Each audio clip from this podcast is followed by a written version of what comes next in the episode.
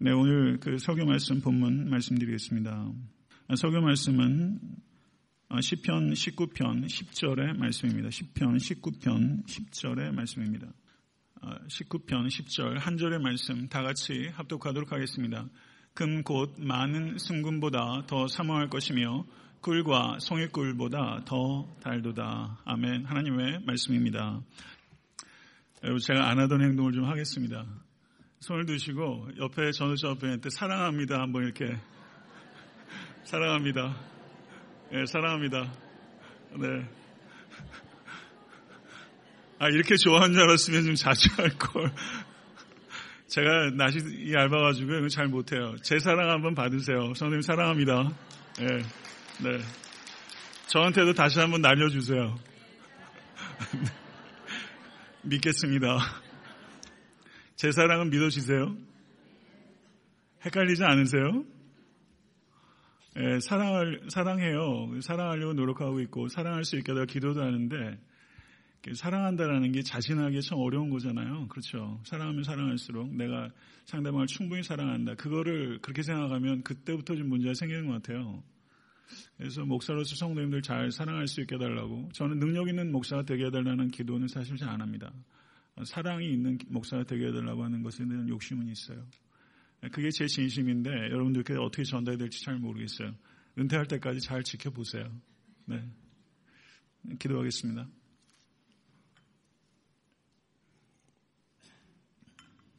존귀하신 주님, 말씀을 통해서 하나님께서 우리를 얼마나 사랑하시는지, 하나님께서 아무것도 필요하지 않은데 우리의 사랑은 필요하다고 하시는지 우리가 말씀을 통해서 배웁니다. 하나님 감사합니다. 우리의 사랑을 원하시는 하나님을 더욱더 사랑할 수 있도록 인도해 주시고 부족한 중에 주의 말씀을 대원할 때 그것을 깨닫는 은혜가 우리의 영혼 가운데 임할 수 있도록 인도해 주시옵소서. 예수 그리스도 이름으로 간절히 기도드려 싸움나이다. 아멘. 할렐루야. 그 여러분들 신학자들 잘 모르셔도 칼 바르트라는 사람 이야기는 많이 들어보셨을 거예요. 칼 바르트가 굉장히 탁월하고 유명한 독일의 신학자예요. 그 사람이 강연 많이 했죠. 근데 강연을 책으로 엮어냈습니다. 근데 그 중에 한 책이 The Strange New World Within the Bible 이라는 책이었어요. The Strange New World Within the Bible. 성경책에 있는 이상한 신비한 신세계. 이게 칼바르트가 얘기한 책의 제목이에요. 책 제목 좋아요. 성도 여러분, 성경을 마치 미지의 신세계에 발을 처음 내딛는 탐험 것처럼 그렇게 성경 읽고 계세요? 한 분도 없으시네요. 단 한순간만이라도 내가 미지의 신세계에 발을 내딛는 참원가처럼 단 한순간이라도 그렇게 성경 읽지 못했다면 그거 안 아쉬우세요? 전 성도님들이 그런 생경함을 가지고 성경을 읽기를 바라고요. 일단 제 자신이 그렇게 읽기를 원하는 간절한 욕구가 있습니다.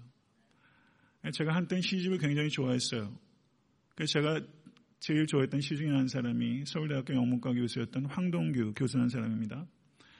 그분의 시를 제가 거의 섭렵하면서 읽었어요. 근데 그분의 시집에 그 서문에 이런 얘기가 있었어요. 나는 삶의 속살을 보고 싶었다.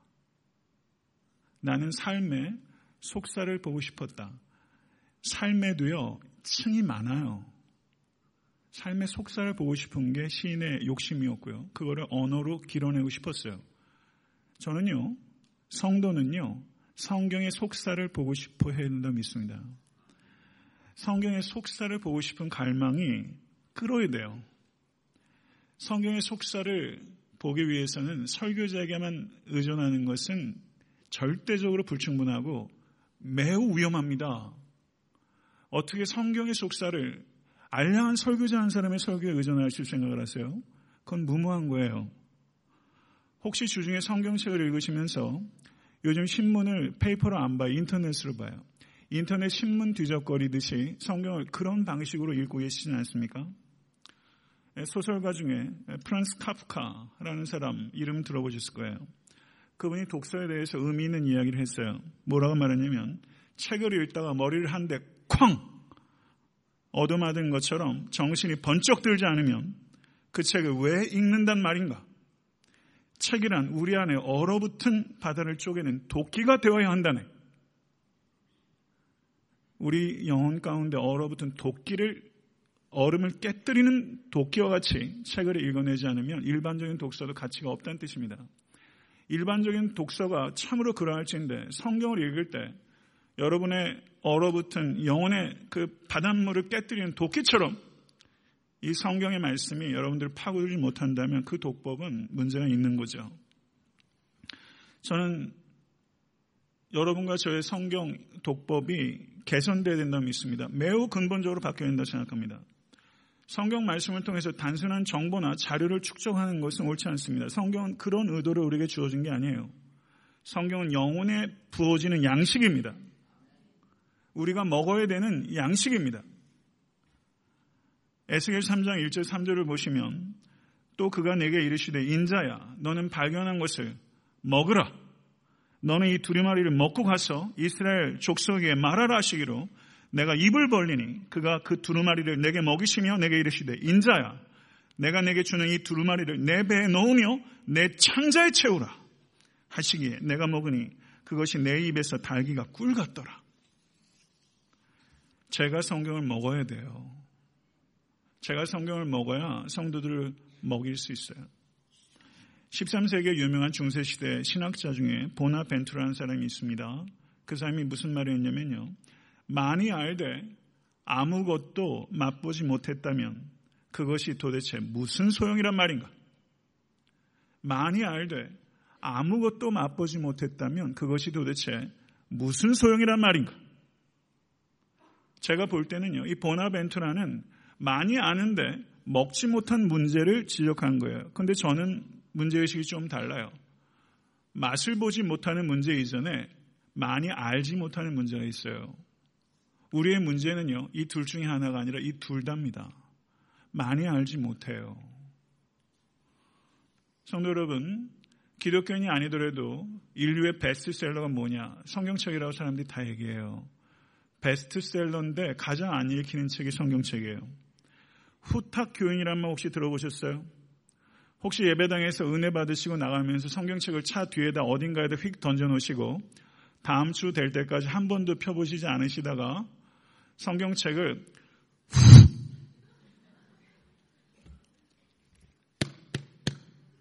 이렇게 가지고 오는 사람 후탁교인이에요. 전과 있으신 분 손 한번 들어보세요. 은혜가 있을지어다. 네. 저도 후탁교인 경력이 있는 사람이에요. 후탁교인 안 하세요? 후탁교인 목사도 있다고 봅니다. 성도 여러분, 성경을 왜 그렇게 대할까요? 우리가 성경을 읽는 것의 중요한 관건은 성경을 대하는 태도에 있어요. 태도가 잘못되어 있어요.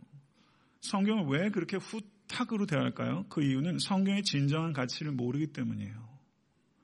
성경의 진정한 가치를 뼛속 깊이 알면 우리는 성경을 이렇게 대할 수 없어요. 성도 여러분, 사무엘상 3장 21절의 말씀을 보시면 여호와께서 실로에서 다시 나타나시되 여호와께서 실로에서 여호와의 말씀으로 사무엘에게 자기를 나타내시니라. 여호와께서 사무엘에게 어떻게 자기를 나타내셨어요? 말씀으로 나타내시니라. 말씀으로 자기를 나타내시니라. 이 말씀의 의미는 하나님의 말씀을 영적으로 듣는 것이 하나님을 영적으로 보는 것이다. 하나님을 성경 안에서 하나님을 들으면 그게 하나님을 보는 것이다. 이 말씀이에요. 성도 여러분, 하나님을 보기를 원하는 갈망이 있으십니까? 그렇다면 가장 확실하고 가장 탁월한 방법은 성경을 읽는 것입니다. 거기에서 하나님을 맑은 눈으로 보실 수 있게 되기로 주 예수 그리스도 간절히 축원합니다. 제가 설교를 하면서요. 1년에 적어도 한번 제가 성경 읽기에 대해서 연초쯤에 얘기를 해요.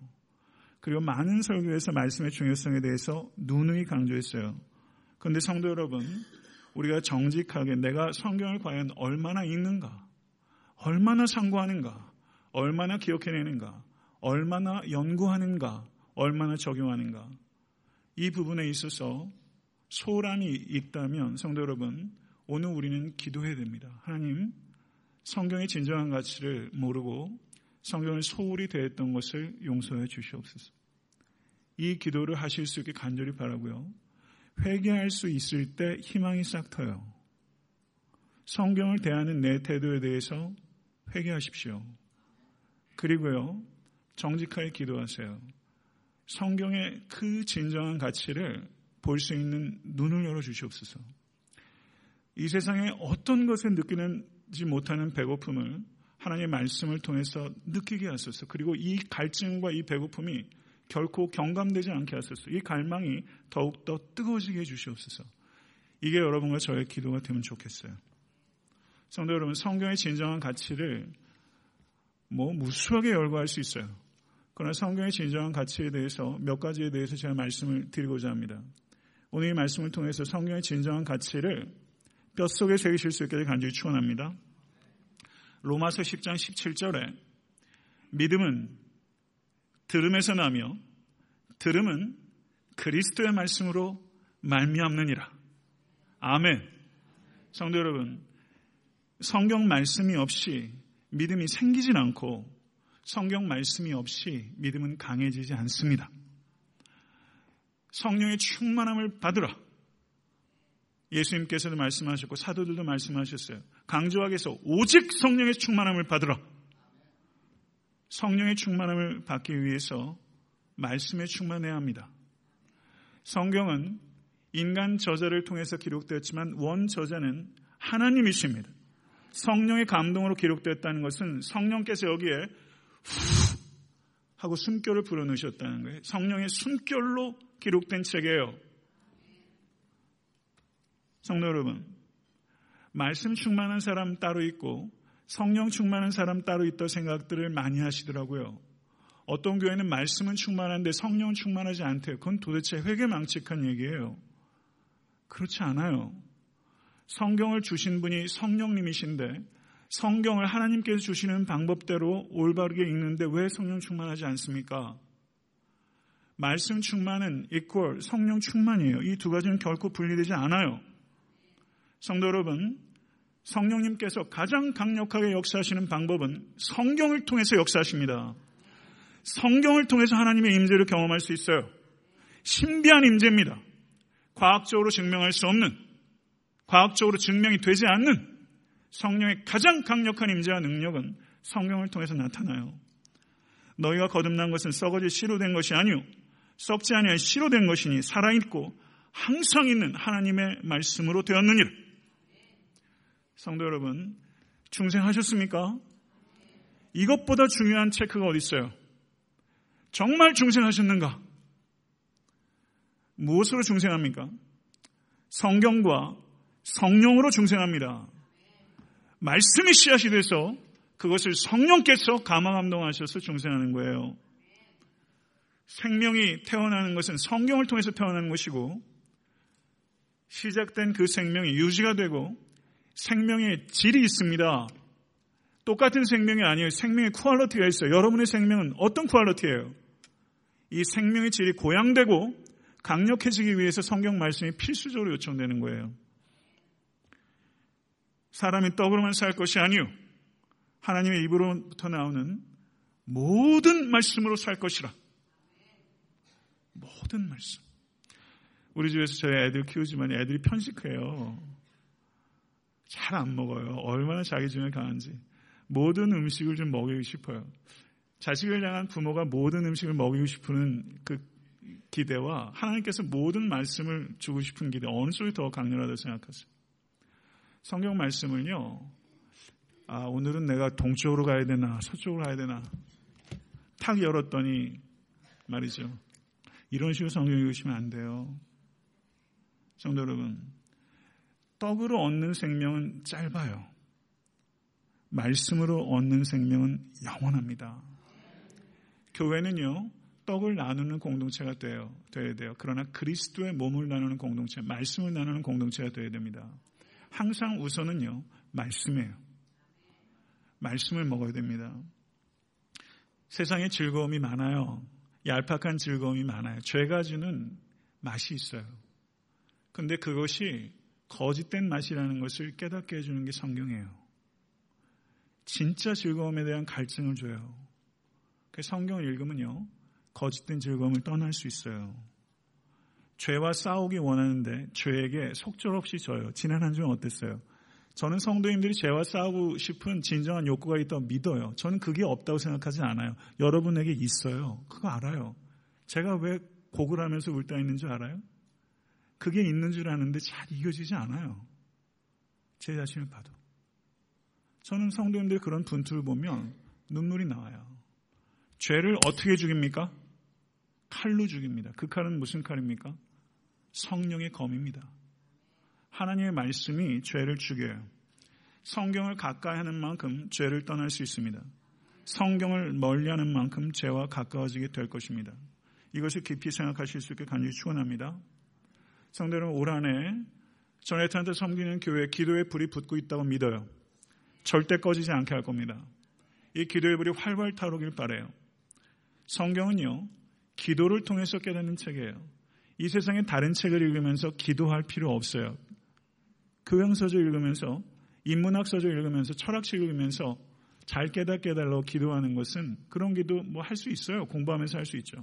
그러나 정말 기도가 필요한 공부는 성경책이에요. 기도가 기도하면 응답이 잘 돼요, 안 돼요, 솔직히. 응답됐다고 자기 합리하지 마시고. 기도하는 만큼 이게 수신이, 수신이 안 되는 메일 같아요. 다음 메일 하게 되면요. 저쪽에서 메일 받았는지 안 받는지 확인할 수 있어요. 열어봤는지 안 받았는지. 기도를 하게 되면요. 도대체가 열어보지 않는 메일 같아요. 안 그러세요? 왜 우리는 기도 드릴 만큼 응답받지 못하고 있습니까? 그것은 성경 말씀대로 기도하지 않기 때문이에요. 정말 기도 응답 받기를 원하신다면 성경 말씀을 가지고 기도하셔야 됩니다. 성도 여러분, 예수 그리스도께서 우리 안에 거하신다는 것은 상징적인 표현이에요. 그것이 실제적인 표현은 예수 그리스도의 말씀이 우리 안에 거하는 게 예수께서 우리 안에 거하시는 거예요. 이 같은 거예요. 예수 안에 거하기를 원한다고 하면서 말씀을 내 안에 두기를 거절한다는 것은 그건 매우 심각한 모순이에요. 그건 있을 수 없어요. 예수께서 내 안에 거하시면요. 예수님이 사랑하는 것을 사랑하게 돼요. 예수님이 생각하는 것을 생각하게 돼요. 예수님께서 좋아하는 것을 좋아하게 돼요. 예수님께서 미워하는 것을 미워하게 돼요. 그 기도가 응답 안 될 수 있습니까? 그 기도가 응답 안 될 수 있어요? 여호와를 기뻐하라. 그가 내 마음의 소원을 내게 이루어 주시리라. 이거는 긍정적인 사고를 하라는 뜻이 아니에요. 파저티브 띵킹이 아니에요. 여호와를 기뻐하라. 그가 내 마음의 소원을 내게 이루어 주시리라. 저는 이 말씀의 초점이요. 여호와를 기뻐하라에 있다고 생각합니다. 그런데 많은 사람이 그 부분은 안 봐요. 내 마음의 소원을 내게 이루어 주시리라. 이것 때문에 이 말씀을 좋아. 여기에 초점을 둬요. 그런데 정말 근원적인 문제는 어디 있습니까? 여호와를 기뻐하는 거예요. 여호와를 기뻐하는 게 여러분의 힘이 되길 간절히 축원합니다. 여호와를 기뻐한다는 게 뭐예요? 여호와의 이름을 기뻐하는 거예요. 여호와의 하나님의 나라를 기뻐하는 거예요. 하나님의 뜻을 기뻐하는 거예요. 아멘. 그게 하나님을 기뻐하는 거예요. 하나님의 이름을 기뻐하고 하나님의 나라를 기뻐하고 하나님의 뜻을 기뻐해요. 그게 여호와를 기뻐하는 거예요. 여호와를 기뻐하라. 그가 내 마음의 소원을 내게 이루어 주시리. 여호와를 기뻐하는 사람이 자기의 개인적인 욕망을 위해서 지속적으로 기도할 수 있습니까? 없어요. 여호와를 기뻐하는 사람의 갈망은요 하나님의 갈망과 일치합니다. 그렇기 때문에 사도 요한은 그를 향하여 우리의 가진 바 담대함이 이것이니 그의 뜻대로 무엇을 구하면 들으시니 이 말씀이 저는 체험하고 싶어요. 여러분도 이 말씀 체험하십시오. 담대함이 이것이니 그의 뜻대로 무엇을 구하면 들으심이니라. 우리가 인생을 떠날 때쯤에 우리가 요한일서 5장 14절을 펴봐라 아들아 이래가지고 하는 얘기 말고요. 아들아 내 삶을 봐라. 그의 뜻대로 무엇을 구하면 들으신다. 내 삶을 봐라. 이렇게 얘기할 수 있어야 되잖아요. 그렇게 얘기하실 수 있는 여러분과 제가 돼서 간절히 축원합니다. 지난 한 주간 기쁨을 지키시기가 쉬우셨어요? 어려우셨어요? 기쁨이 손가락 사이에서 뭐 이렇게 잘 빠져나가요 도대체? 물 잡는 것 같아 기쁨이 쑥쑥 빠져나가요. 기쁨을 지키기 위해서는 노동이 필요해요. 성경 말씀으로 돌아가야 기쁨을 지킬 수 있어요. 기쁨을 지키는 건 기쁨의 감정을 지키는 게 아니에요. 말씀을 지키면 기쁨이 지켜져요. 그리고 기쁨이 회복돼요. 정말 희한한 기쁨이에요. 오늘 본문에 금, 곧 많은 순금보다 더 사모할 것입니다. 꿀과 송이꿀보다 더 달도다. 순금해봐야 애들 돌잔치 때 순금 정도 본 게 단데요. 그냥 순금바라 한번 생각해 보세요. 뉴욕의 은행에 있는 순금바, 다이아드에 나왔던 그 순금. 그 순금보다 말씀을 더 갈망하는 사람 이 자리에 있어요? 정말요? 우와, 아멘. 저는 그 정도로 말씀을 사랑하는지 잘 모르겠어요. 제 자신을 봤을 때. 그 정도로 말씀을 갈망하면 제가 성경을 이렇게 안 읽을 것 같아요. 저는 순금보다 말씀을 더 사랑하지 않아요. 저는 송이꿀보다 단 말씀의 진미를 맛볼 때가 있어요. 저는 맛봐요. 그 맛 때문에 살아요. 사실 다른 맛에 별로 저는 흥미가 없어요. 그건 사실이에요. 근데 정말 이 말씀처럼 말씀에 대한 갈망이 그 정도로 강렬하고 성경 말씀에서 그만한 단맛을 제가 느끼고 있나? 저는 회개하고 싶어요. 저는 이 말씀이 그냥 우리가 도달할 수 없는 이상을 얘기할 때 생각하지 않습니다. 이게 여러분들의 현실이 되길 간절히 축원해요. 성도 여러분, 욥이 뭐라고 말했냐면요. 내가 그의 입술의 명령을 어기지 아니하고 정한 음식보다 그의 입의 말씀을 귀히 여겼도다. 정한 음식보다 그 말씀을 귀히 여겼도다. 이 맛을 보실 수 있게 간절히 축원합니다. 요한 에슬레 목사는 이 맛을 본 사람이에요. 이 진미를 본 사람이에요. 그럼 뭐라고 말했냐면 호모 우니우스 리브리 라고 말하면서 나는 한 책의 사람이 되리라. 이렇게 결단했어요. 오늘 그렇게 결단하실 수 있게 되길 바랍니다. 나는 한 책의 사람이 되리라. 이거는 편협한 독서를 하리라. 라고 결정한 게 아니에요. 성경 한 권의 가치가 이 세상의 모든 책의 가치를 다 합한 것보다 더 귀하다는 것을 알고 성경을 그렇게 대하며 이 성경이 나를 만들 수 있도록 내가 성경을 그렇게 대할 것이라는 각오예요. 나는 한 책의 사람이 되리라. 자녀들에게 무슨 책 읽어줄 거예요? 자녀들을 뭘로 만들어 줄 겁니까? 음식이 결국 음식 조절이잖아요. 뭘 먹였고, 뭘 읽고, 뭘 듣고, 뭘 생각하게 해주실 거예요. 여러분의 자녀들이 성경으로 빚어질 수 있게 되길 간절히 축원해요. 이 맛을 알면요. 청년 때 예수님을 잠깐 떠날 수 있어요. 그런 방황의 시간들이 젊은이에게 있을 수 있어요. 그러나 그 맛이요, 그 미각이 어느 순간에 탁 되돌아와요. 그 순간 우리 자녀들은 돌아오게 될 거예요. 자긴도 잃어버렸던 그 미각이 언젠가 돌아와요. 그래서 그 맛을 저는 우리 교육부사 아이들이 1년에 몇 번이라도 전 그 미각을 애들, 애들에게 그, 그, 그 맛을 우리 교육자를 통해서 아이들이 맛볼 수 있기를 원해요. 몸이 반응하게. 성도 여러분, 저는 성도님들이 행복했으면 좋겠어요. 세상에서 얘기하는 그런 행복 말고 정말 genuine true happiness.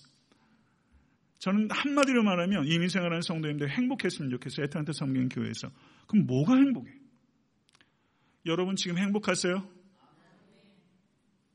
손 한번 또 들어봐요.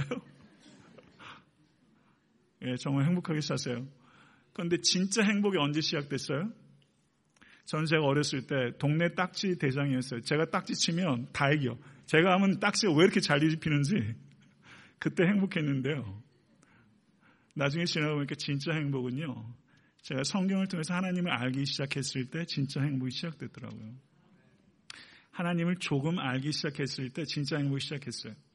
근데 살다 보면은 이 행복이 커가요. 언제 내가 더 행복해지지 생각해 보면 하나님을 더 알게 됐을 때 더 행복해지더라고요. 그것과 무관한 것은 행복이 아니더라고요.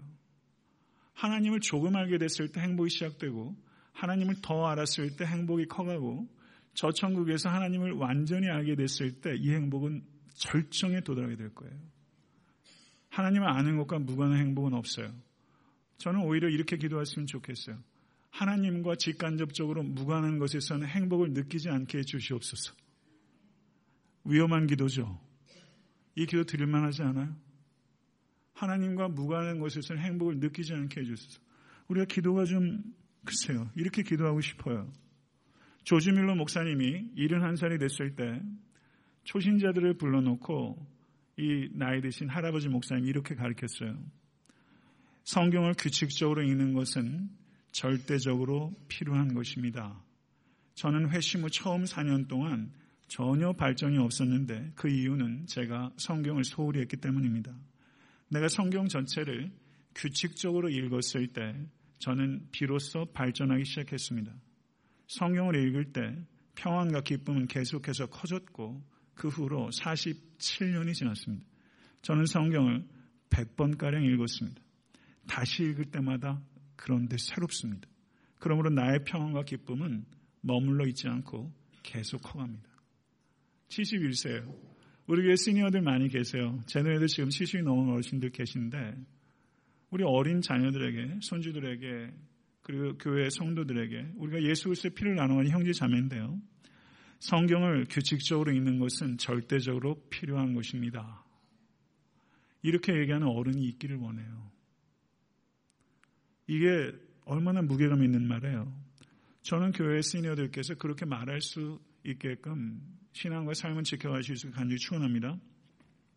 이제 4월이 목전이에요. 성경 읽기 계획들 짜셨잖아요. 저한테 기도 제목 내신 분 1독, 2독, 3독 뭐 이렇게 적어내셨어요. 잘 돼요? 빠르게 읽기와 느리게 읽기를 병행하도록 하시라고 제가 권면하고 있어요. 성경 읽기의 계획이 아직까지 없으시다면 아예 계획도 안 세우셨거나 아니면 계획이 산산조각이 나셨으면 오늘 계획 다시 세우세요. 4월부터 시작하면 되죠. 무슨 상관이에요. 3월 27일이 부활절인데 내년 1월 때까지 성경 계획을 미루겠다는 생각하지 마세요. 4월부터 성경 읽겠다는 계획을 짜세요.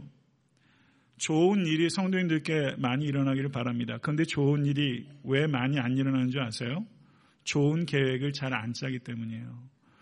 좋은 계획들 중에서 최고로 좋은 계획은 뭔지 아세요? 성경 읽기 계획이에요. 아멘? 제일 좋은 계획은 성경 읽기 계획. 작심삼을 하면 어때요? 3일 지나서 또 짜면 되겠네. 3일 지나서 또 짜고. 그러면 1년 12달 성경 반을 읽을 거예요. 그렇게 해도. 작심 3일 계속 이어가세요. 포기하지 마시고. 뭐 작심 3일 하루 이틀입니까? 평생 해온 건데. 작심 3일로 해가지고 그 짧은 거 읽으세요. 유다서부터 시작해서 한 장짜리. 요한 3서. 작심 3일에 한책 3권 좀 띄겠네. 띄고서 그 다음에 3일 동안 읽은 만한 거, 만만한 거 선택해서 또 읽으시고 작심삼일 이어갔어요. 성경 암송을 하는데 올해 유심히 보시면 성경 암송 구절 보시게 되면 시편 말씀을 골랐어요. 제가 시편을 여러 번 읽고서 엄선한 거예요. 왜 그렇게 했냐면 제 자신이 기도할 때 말씀이 좀 시편 말씀이 녹아 들어갔으면 하는 욕심이 제 개인적으로 있고 성도들이 암송 따로 기도 따로 가지 않고 시편 말씀으로 기도하실 수 있도록 하기 위해서 시편 말씀 중에서 제가 몇백 구절을 뽑아놨어요. 사실은. 그래서 성도님들 시편 말씀을 암송하시면서 작년에 암송하신 성도님들 계신데 제가 정말 경의를 표합니다. 저도 그렇게 못하는데 정말 감사해요. 말씀이 쏟아지는 거예요. 성경의 피가 흐르는 거예요. 꽉 찌르면요. 성경 말씀이 나오는 거예요. 그 억지로 해서 그 정도는 못 해요. 올해 외우십시오. 제가 장로님들한테도 얘기 안 하고 재정부장님께도 얘기 안 했는데 올해 암송 그 예산이 2,000불과 3,000불 있잖아요. 1등 하신 분 아이패드 드리면 안 되나요? 작년부터 그냥 일이 근질근질해가지고 제가 그거 한번 하고 싶었는데 정말로 올해 선물은 조금 잘 좋은 거 드려가지고 좀 자극제를 좀 드리고 싶어요. 장로님들이 하고 이야기해가지고 확정되면 제가 주부에 싣겠습니다. 아이패드를 줄지 뭘 줄지. 이 율법책을 내 입에서 떠나지 말게 하며 주야로 그것을 묵상하여 그 안에 기록된 대로 다 지켜 행하라. 그리하면 내 길이 평탄하게 될 것이면 내가 형통하리라. 암송하는 구절이 차곡차곡 차곡차곡 쌓여 외워서 잊어버리면 어때요? 조사 좀 틀리면 어때요? 1년 지나니까 차 잊어버려. 근데 그게 어딘가에 녹아 있어요. 차곡차곡 차곡차곡 쌓이면 삶의 문제들이 하나 둘씩 풀려요. 그리고 상처들이요, 그 말씀들이 치유해요. 그리고 수많은 죄가 그 암송한 말씀으로 죽일 수 있습니다. 그게 말씀의 능력이에요. 암송을 하게 되면 필연적으로 깊은 묵상으로 넘어가요. 내가 주의 법을 어찌 그리 사랑하는지요. 내가 그것을 종일 작은 소리로 읊조리나이다. 종일 작은 소리로 읊조리나이다. 우리 집사람이 설교할 때 자기 얘기 좀 하지 말아달라고 신신당부하는데요. 내가 팔 사람이 있어야죠. 근데 제가 기분 좋을 때는 집사람이 집에서 흥얼흥얼 뭔가를 읊조릴 때 기분 좋아요. 집에서 남은 좋은 소리가 있어요. 책 읽는 소리, 찬양하는 소리, 글 읽는 소리. 근데 뭔가 암송해서 이렇게 중얼중얼, 중얼중얼. 저희 집사람도 예전에 성경을 많이 암송했다고 하더라고요. 그래서 저도 노력할게요. 같이 오란에 19절이면 어떻고 49절이면 어때요? 19절 외우면 아이패드는 받기 어려우실 거예요. 예. 네, 읊조리시라고요. 왜 읊조려요? 사랑하니까 읊조리는 거예요. 사랑하면 읊조리게 돼요. 그래서 읊조리실 수 간절히 바랍니다. 성경을 읽게 되면 묵독합니다. 묵독. 묵독하면서 저도 책에다 줄 치는 거 되게 좋아해요. 예, 색연필 한 30개짜리 해가지고 책에다 줄 쳐요. 별표하고.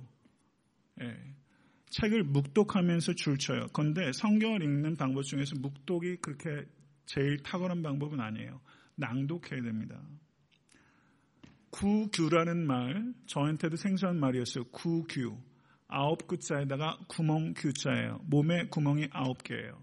근데 묵독하면 눈구멍 두 개로 읽어요. 근데 낭독하면 눈구멍 두 개, 입, 귓구멍 두 개, 콧구멍 두 개. 그럼 구멍이 몇 개가 작동이 되냐면 일곱 개가 작동해요.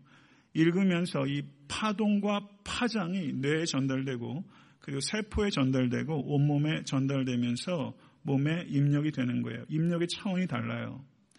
그래서 성경을 읽을 때는 눈으로 묵독하면서 줄그는 방식보다 더 좋은 것은 무릎을 꿇거나 서서 예전에 초대교회 공동체나 제가 이번에 이스라엘 갔을 때도 랍비들이요 쉐마를 여기다 붙이고요. 통곡의 벽 앞에서도 그렇고 바로 옆에가 토라 학교입니다. 통곡의 바로 옆에. 거기서 랍비들이 계속 몸을 갖다 이렇게 움직이면서 성경을 읽어요. 다이빗의 감요에 갔을 때도 랍비들이 계속 움직이면서 성경을 읽더라고요. 몸으로 읽는 거예요. 눈으로만 읽는 게 아니라 입으로 읽고 귀로 읽고 몸을 흔들며 읽어요. 저도요 공부하다가 앉아 있으면 졸려요. 공부하다 보면 앉아 있으면 허리 나가고요. 목도 상하고. 그러면 책 하나 들고 요즘같이 날씨 좋을 때 나가는 거예요. 그래서 어저께 차 타고 가는데 우리 라프덕 전사님도 주차장에서 책을 읽고 왔다 갔다 하더라고요. 뭐예요? 그랬더니 자기 가끔 걸으면서 책 읽는데요. 걸으면서 한번 책 한번 읽어보세요. 그냥 책 들고 걸어보세요. 그것만 해도 기분 좋아요. 움직이면서 있는 게 낭, 교회가 왜 이렇게 약화됐는가? 두 가지 잃어버렸어요. 낭송과 암송을 잃어버렸기 때문에 교회가 약해졌다. 이렇게 말하는 사람이 있어요. 저는 일리가 있어요. 낭송과 암송이 회복되게 되면 교회가 회복될 수 있습니다. 저는 서당에 가본 적은 없어요. 여기 계신 어르신 중에서는 서당에 가보신 적 있으신 분도 있을 겁니다. 제 고향에도 향교가 있었어요. 서당에 요즘 뭐 중국어 때문에 한자의 중요성은 계속 강조되어 있다고 생각하지만 서당에 가면은 선생들이요 그 훈장들은 좌우로 몸을 흔든대요. 그런데 학생들은 앞뒤로 몸을 흔든대요. 앞뒤로. 좌우로 흔들 때 구세대는 그 사상이 굳지 않고 신세대는 앞뒤로 흔들면서 과거의 역사와 미래를 내다볼 수 있고 되돌아보고 내다보는 안목이 열린다는 거예요. 앞뒤로 흔들면서. 저는 일리가 있다고 생각해요. 그래서 성경을 읽으실 때 집에 가셔서 기도하실 때도 몸을 흔들으신 분이 있어요. 제가 이스라엘 갔을 때 그 히브리 대학교를 그 거기에서 예루살렘이 전체가 다 보이는데요. 거기에서 한 경건한 유대 여인이 소녀가 예루살렘 성전을 향해서 계속 몸을 흔드는 걸 봤어요. 그랬더니 이번에 안내했던 김진산 박사가 기도하는 거라고 그러더라고요. 몸을 흔들며 기도하는 거예요. 몸을 흔들며 기도하시는 것 좋다고 생각합니다. 몸도 기도할 수 있어요. 그래서 기도할 때 가만히 있으면 졸리실 거예요. 예, 적당히 몸을 좀 흔드시면서 기도하는 거 좋고요. 성경을 읽으실 때 새벽에도 제가 며칠 전부터 시도해요. 제가 성경 책상을 하나 갖다 놨어요. 그리고 위에다 올린 하나 놔서 제가 이제 제 방에서 성경 읽는 것도 좋지만 이 전에서 성경을 읽고 싶다는 생각이 제가 좀 들어가지고 장비는 다 갖다 놨어요. 그래서 여기서 제가 흔들면서 읽으려고요. 흔들면서. 작심 삼일씩 흔들면서 계속.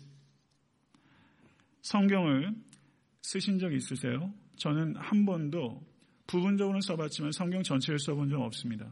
근데 저희 교회 개척했을 때 작은 성도였지만 제가 고난주간 어간에 40일 동안 하면서 성경 전체를 성도들이 나눠서 필사했어요. 그걸 묶었어요. 어딘가에 있습니다. 창세기부터 계시록까지 온 성도가 묶었어요. 성경을 쓰면요. 속도가 현저하게 늦어집니다. 그러면서 내가 눈으로 묵독했을 때 발견되지 않은 단어들이 튀어나오기 시작해요. 어, 여기에 이런 단어가 있었네. 여기에 이런 구가 있었네. 천천히 쓰면서 생각이 천천히 가면서 만독하게 됩니다. 만독한다는 얘기는 느리게 읽는 것보다 더 느리게 읽는 거예요. 만독하는 거예요. 아주 느리게 읽는 거예요. 쓰면서. 그러면서 어느 순간부터 1년에 아, 일독하겠다는 그런 강박감에서 벗어나기 시작하면서 수동적인 읽기가 아니라 능동적인 읽기로 전환이 되고 피상성을 뚫고 깊이를 얻는 독서로 들어갑니다. 제가 교육자들과 얘기하면서 이런 얘기를 했어요. 이번에 고난 주간에 한번 성경을 낭독하는 거 어떨까? 그래서 24시간 전체를 개방하고 성경을 읽게 되면 그게 며칠 걸린다고 했죠, 전도사님? 읽게 되면 한 3, 4일 정도 걸린다고 그래요. 24시간 full로 읽는 거예요. 그래서 제가 만약에 하게 되면 한 분 한 분씩 미리 passage를 다 드리고 성경을 읽으면 제가 고든 콘웰에서 공부할 때 그 인디안 그 medical doctor가 있었어요. 그분이 구약 성경을 읽는데 그때 그 제가 받은 충격이 있어요. 이분이 구약 성경에 어떤 특정한 passage 읽는데 말씀이 막 꿈틀꿈틀거리는 거예요. reading이 저렇게 파워가 있구나. reading을 할 때 읽는 사람이 읽는 걸 보면요. 이 사람이 해석이 됐다는 게 느껴지는 reading이 있어요. 해석했구나. 음악하는 사람들이 diction 하는 것만 생각해서 노래하는 사람이 노래하는 게 가사가 해석이 된 거예요. 가사를 씹어 먹는 겁니다. 유행가 가수들도요, 가사를 씹어 먹어요. 저는 우리 한번 그런 생각을 했어요. 성도들에게, 우리 어린아이들도, 아주 어린아이들도 passage 미리 줘가지고, 자기가 그걸 갖다 집에 가서 충분히 읽고 소화하고 먹어서 그것을 이 자리에 와가지고 성도들이 낭독한 거를 66권을 다 낭독한 걸 풀셋으로 오디오를 하나 딱 가지고 있고 그걸 차 속에서 들어요. 콧소리가 맹맹한 거 보니까 이건 안목사 소리네. 뭐 이럴 수도 있고요. 이거는 어느 집에 누구 소리네. 어느 집에 누구 소리네. 그런 거 하나 만들고 싶은 생각이 있고 그렇게 언젠가 할 겁니다. 성경 필사 하신 어르신들 계실 거로 생각하고 여러 번 필사하신 분도 있고 지금 하시고 계신 분도 있다고 봅니다. 10년 걸리면 어때요? 지금 시작해 보시는 거 어때요? 아들아, 내가 필사한 성경이다. 딸아, 내가 필사한 성경이다. 이게 자식들한테 얼마나 귀중한 유산이 되겠어요. 한번 시도해 보시기를 권면하고 싶습니다. 이제 마지막으로 영적 독서의 중요성에 대해서 성도님들께 강조하고 싶습니다. 제가 책 욕심이 많아요. 근데 요즘 책들을 보게 되면요. 책이 활자가 어마어마하게 커요. 활자 그거 자강 간격도 넓고 그 다음에 사파가 굉장히 많고 책이 예뻐요. 그래서 책을 읽다 보면 금방 읽어요. 요즘 책들이 그렇게 출판을 안 하면 장사가 안 돼요. 진지하고 묵직한 책을 찾아보기가 어렵습니다. 활자가 빽빽한 책을 찾아보기 어려워요. 시장이 없기 때문에 금방 품절이 돼요. 이게 얼마나 사람의 영혼을 피폐하게 하는지 몰라요. 이게 출판 생태가 그렇게 가서는 안 됩니다. 성도 여러분, 묵직하고 진지한 책은 아픔을 줘요. 고통이 있어요. 근데 고통을 통과한 독서의 기쁨은 대단한 거예요. 그 기쁨은 얄팍한 기쁨이 아니에요. 저는 농사 져본 사람은 어, 아니지만요. 그 낙엽이 지게 되면 갈쿠리로 이렇게 긁잖아요. 갈쿠리로 긁을 수 있는 거는 기껏해 낙엽이에요. 곡괭이 질로 걷어낼 수 있는 것과 달라요. 가볍은 경건 서적이 너무 판을 쳐요. 저는 기독교 출판계가 이래서는 안 된다고 생각합니다. 너무 가벼운 경건 서적이 판을 쳐요. 쓰레기들이 많아요. 성도 여러분, 고전과 대작과 씨름하시라고 저는 성도님들께 권면하고 싶어요. 영국의 저명한 조직 신학자 알리스터 맥그래스라는 분이 있어요. 지금도 왕성하게 저작 활동을 하신 분입니다. 근데 이분이 기독교 역사상 가장 위대한 신학자 10명을 리스트를 뽑았어요. 동의하는 부분도 있고 동의하기 어려운 부분도 있습니다. 근데 대체적으로는 일리가 있어요.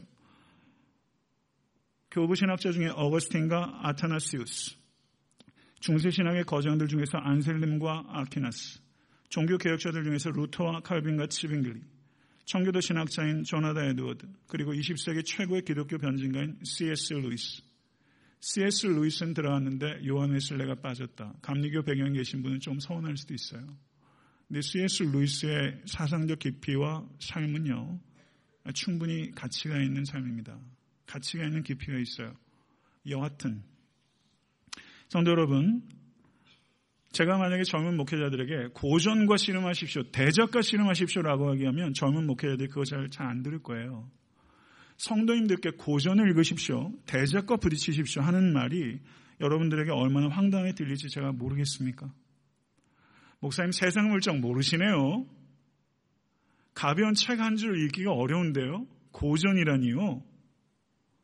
그러면 거꾸로 제가 되물어 볼게요. 목사라는 자, 가 세상 물정대로만 성도를 가리키면 되겠어요? 안 되겠어요?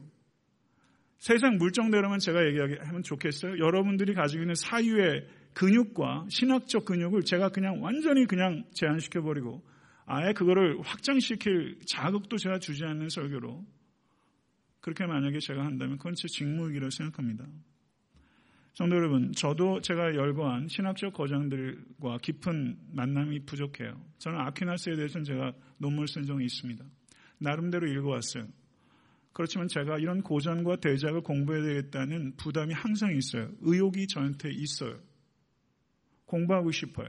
근데 목회 현장에서 이런 고작과 대작과 긴 호흡을 가지면서 내가 공부할 수 있는 시간이 저에게 없어요. 그러면 제 설교는요, 그만큼 질적으로 저하되는 거예요. 제가 이와 같은 악순환 속에서 요즘 고민이 좀 깊어져요. 깊이를 갈기가 어려워요. 그냥 우물물에서 바가지 하나 들고서 퍼내기 급급해요. 제가 그래서 상당히 요즘 고통스럽습니다. 성도 여러분, 하나님을 정말 알고 싶으세요? 아멘? 좀 크게 아멘 해보세요. 정말 알고 싶으세요? 하나님을 아는 데서 오는 기쁨이 정말 기쁨이라고 믿으세요? 그러면 고전으로 가세요. 제가 성경을 열고서 읽게 되면요. 제 눈에 뭐가 이렇게 많이 보일 것 같아요? 여러분보다 조금 더 보여요. 잘 안 보여요. 그러면 머리를 뽑아요. 묵상하고 생각하고 생각하고 읽어야 될 책들을 읽고 그렇게 가요. 그런데요. 제가 발견할 수 있는 게 굉장히 제한적이에요. 근데 고전으로 가게 되면요. 그 위대한 신앙인들이 위대한 지성을 가지고 치열하고 정직하게 씨름했던 그 보석들이 고전에 가득해요.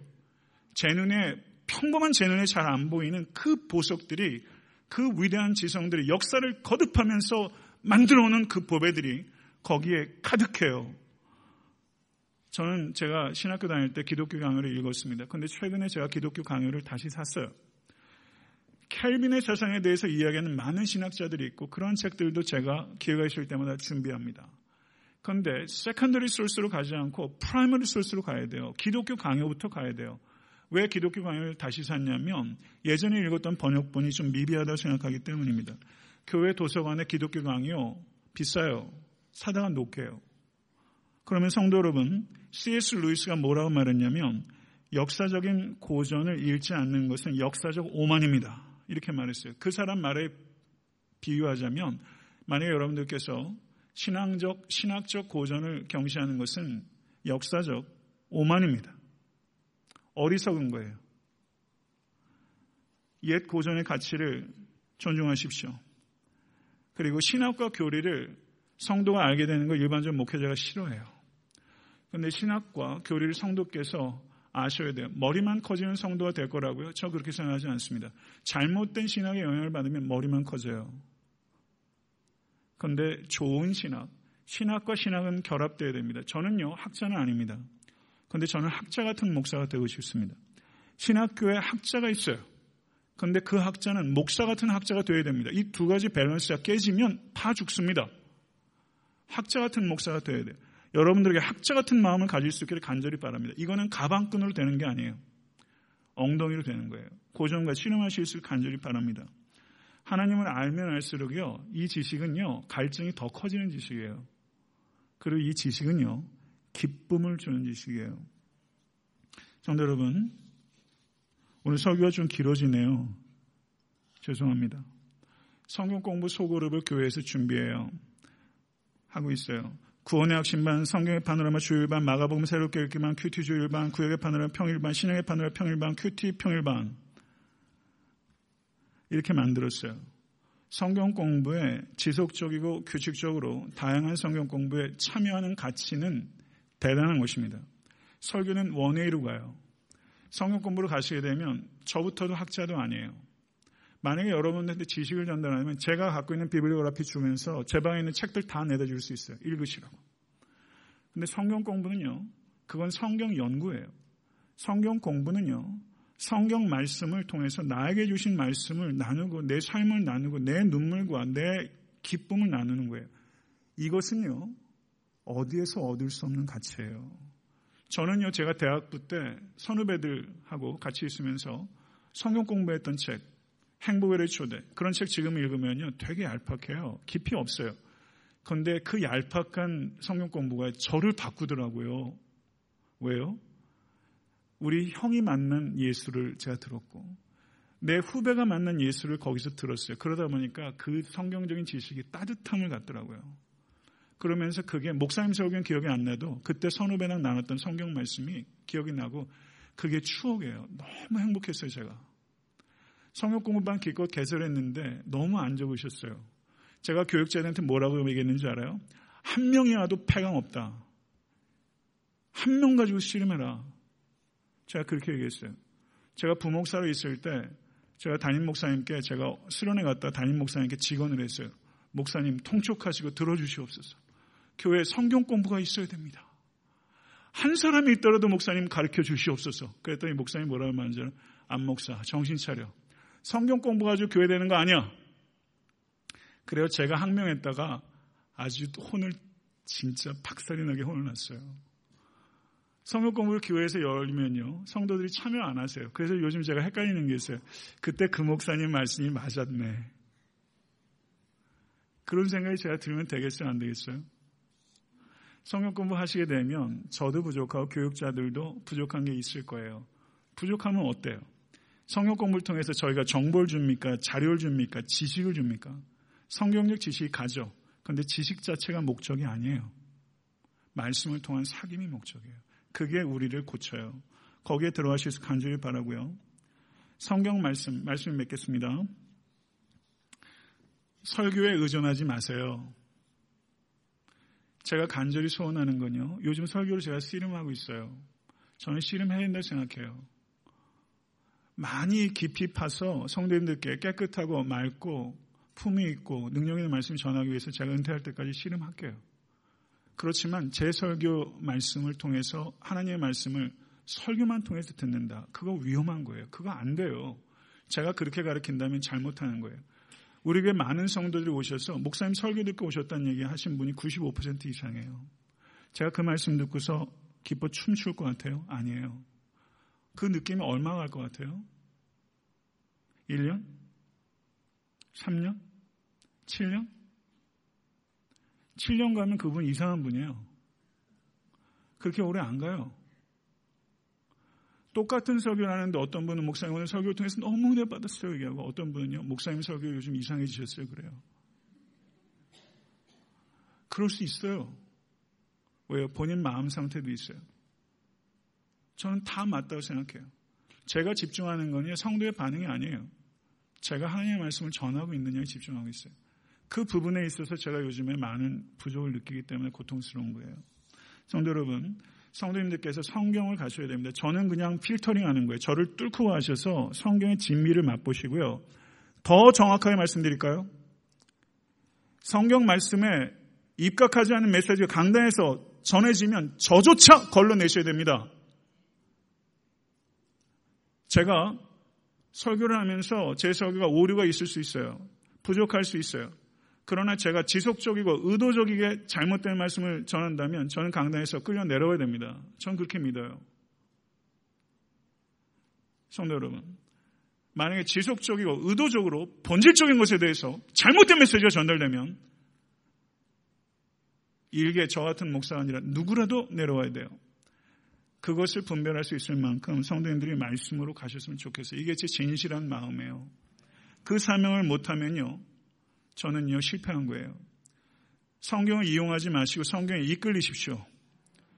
성경이 여러분의 교과서가 되시고 성령께서 여러분의 교사가 되셔야 돼요. 저는 새끼 교사예요. 저 정도를 성경을 읽는 교사로 삼지 마세요. 성령님을 교사로 삼으세요. 저는 작은 안내자가 되려고 좀 더 좋은 안내자가 되려고 저는 제 힘을 다할 테니까 성령을 의지하십시오. 성령의 내비게이션을 따라 성경을 읽으세요. 이것은 여러분이 주일에 한 번, 수요일에 한 번 그 정도의 설교 듣는 거 가지고 되지 않아요. 왜 이 진미를 목회자에게만 의존합니까? 왜 저를 통해서 읽으시려고 하세요? 성경을 읽으실 수 간절히 추원합니다. 성도 여러분, 삶이 살다 보면 앞뒤가 콱콱 막힙니다.